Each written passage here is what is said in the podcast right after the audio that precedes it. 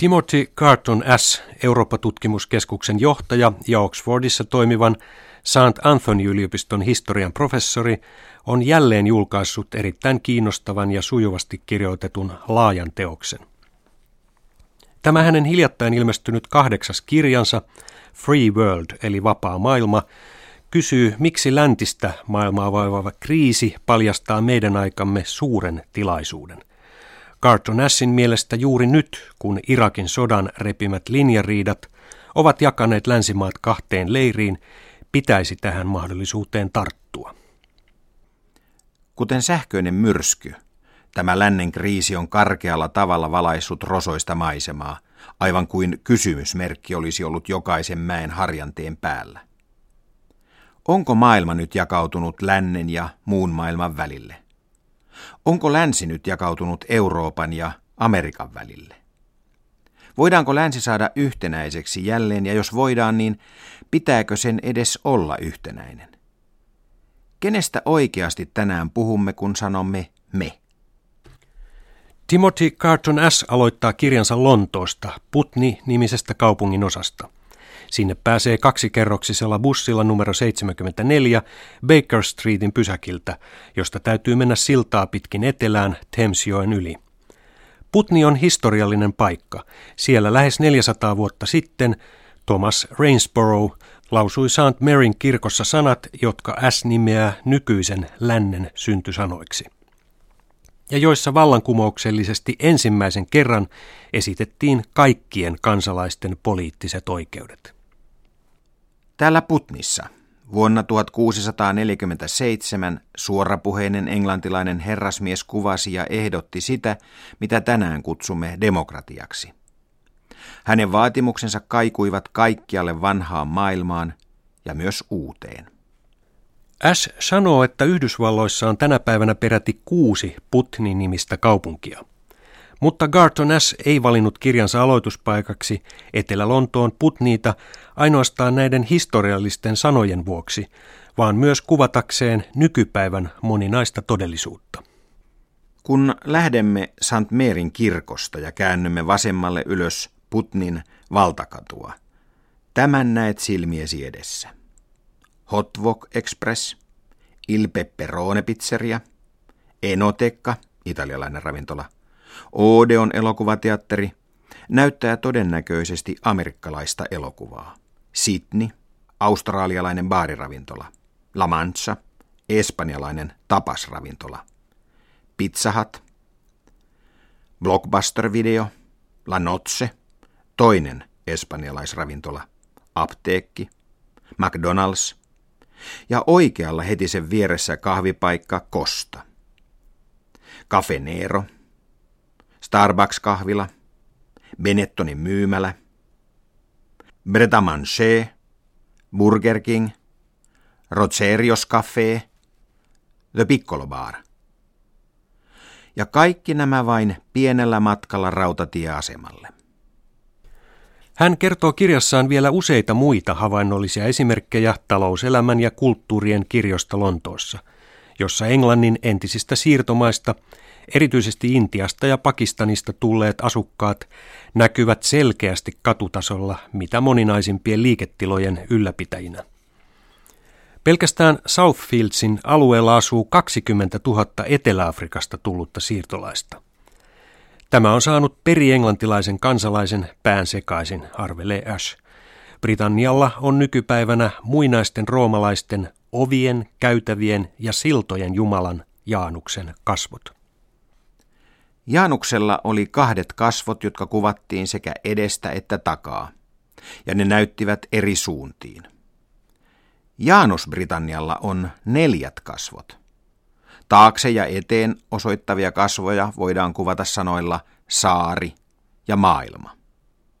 Vasemmalle suuntautuva kasvo on nimeltään Eurooppa, ja oikealle katsova on Amerikka.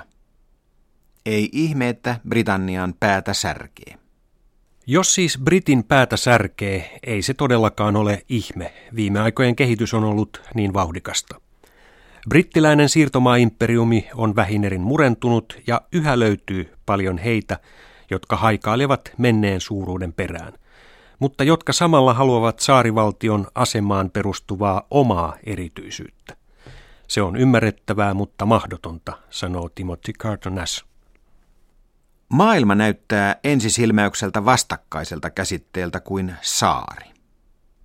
Varmasti perinteisestä englantilaisesta kriketti, kirkko ja pubi-viikon lopusta onkin pitkä matka Nesdenin Rastafari-iltaan, Eid ul Fitr-tapahtumaan uudelleen kunnostetuissa puuvilatehtaissa tai Bradfordin vastarakennettuun moskeijaan. Mutta maailman ja saaren historiallinen yhteys on suora ja yksinkertainen. Maailma on tullut osaksi saarta siksi, että saari meni ensin maailmaan. Englanti laajeni ja vähitellen sulautti saaren muut osat itseensä. Ja sen jälkeen meni maailman joka kolkkaan levittämään omaa kieltään, kulttuuriaan, tavaroitaan, tullejaan ja ihmisiään. Ja nyt skotit, walesilaiset ja irlantilaiset ovat mukana samassa prosessissa. Vaikka monet saarelaiset eivät halua enempää maailmaa, eivät enempää siirtolaisia ja turvapaikanhakijoita, tällaista kehitystä on vaikea, ellei mahdoton pysäyttää. Sen sijaan politiikalle vielä herkullisempi asetelma syntyy Janus Britannian oikean ja vasemman kasvon välisestä kilvoittelusta.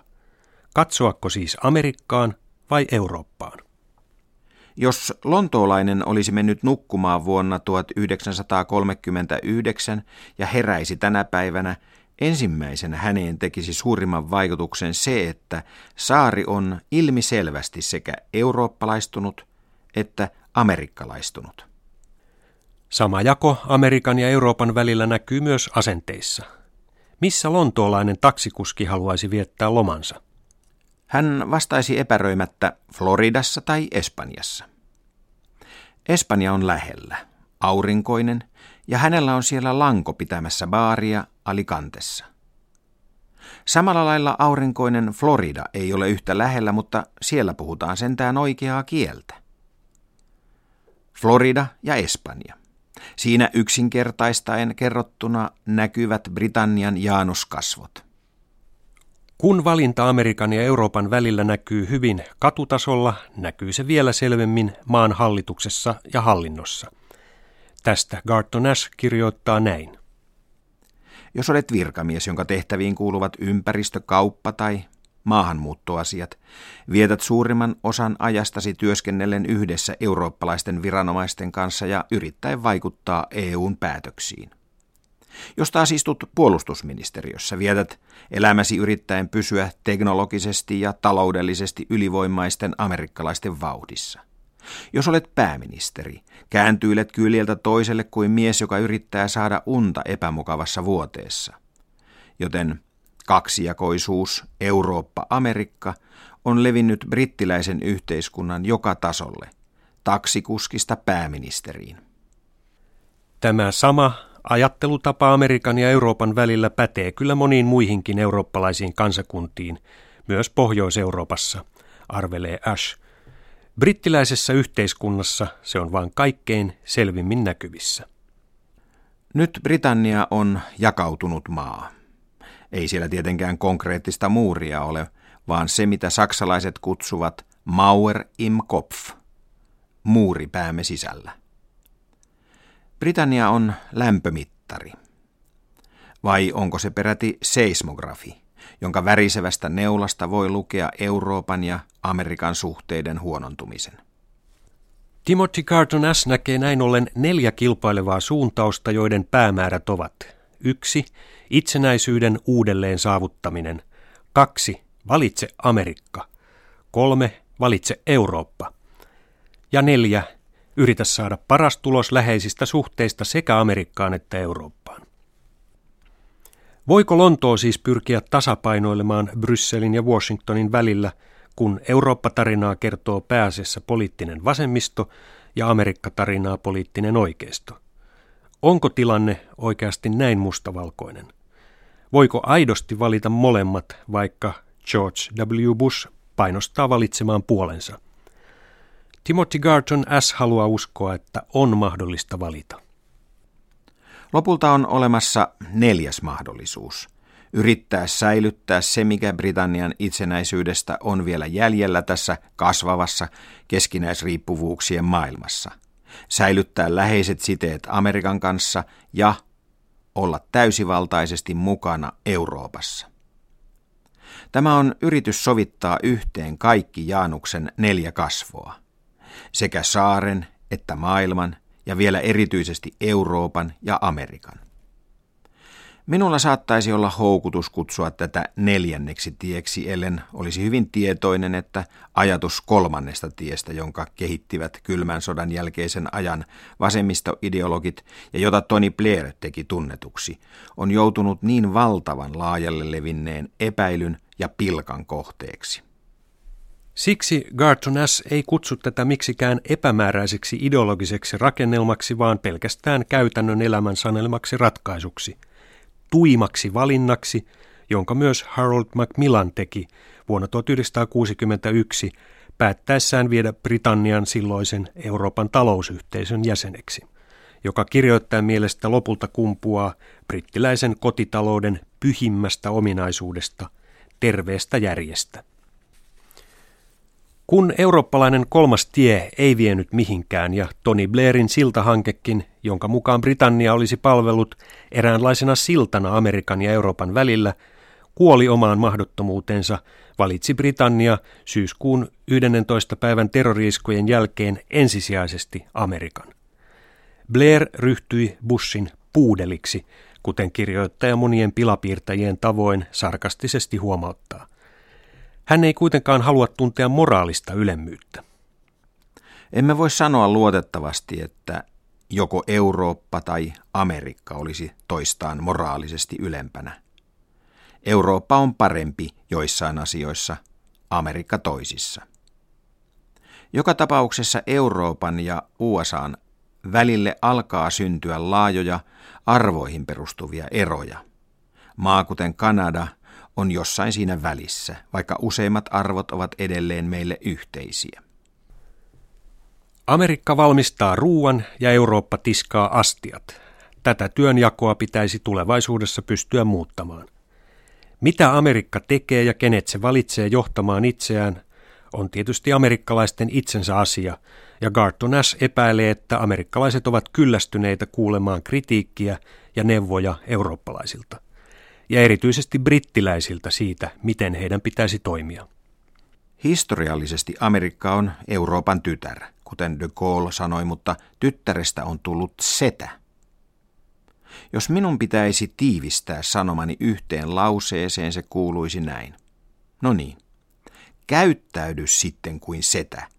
Ole setä, Sam. Joka tapauksessa U S A:n hajota ja hallitse politiikka on onnistunut jakamaan Euroopan. Timothy Garton S. ei malta olla kuitenkaan neuvomatta amerikkalaisia vielä lisää. Hän jopa toivoo, että U S A lähtisi taas sotaan. Tällä kertaa kukistettavana ei kuitenkaan olisi mikään valtio tai diktaattori tai ideologinen joukko, vaan äärimmäinen köyhyys ja sen mukanaan tuomat taudit, nälkä ja ennenaikainen kuolema. Yhdysvallat käyttää pelkästään Irakin valtaukseen vuodessa rahaa neljä kertaa enemmän kuin kehitysapuun kokonaisuudessaan.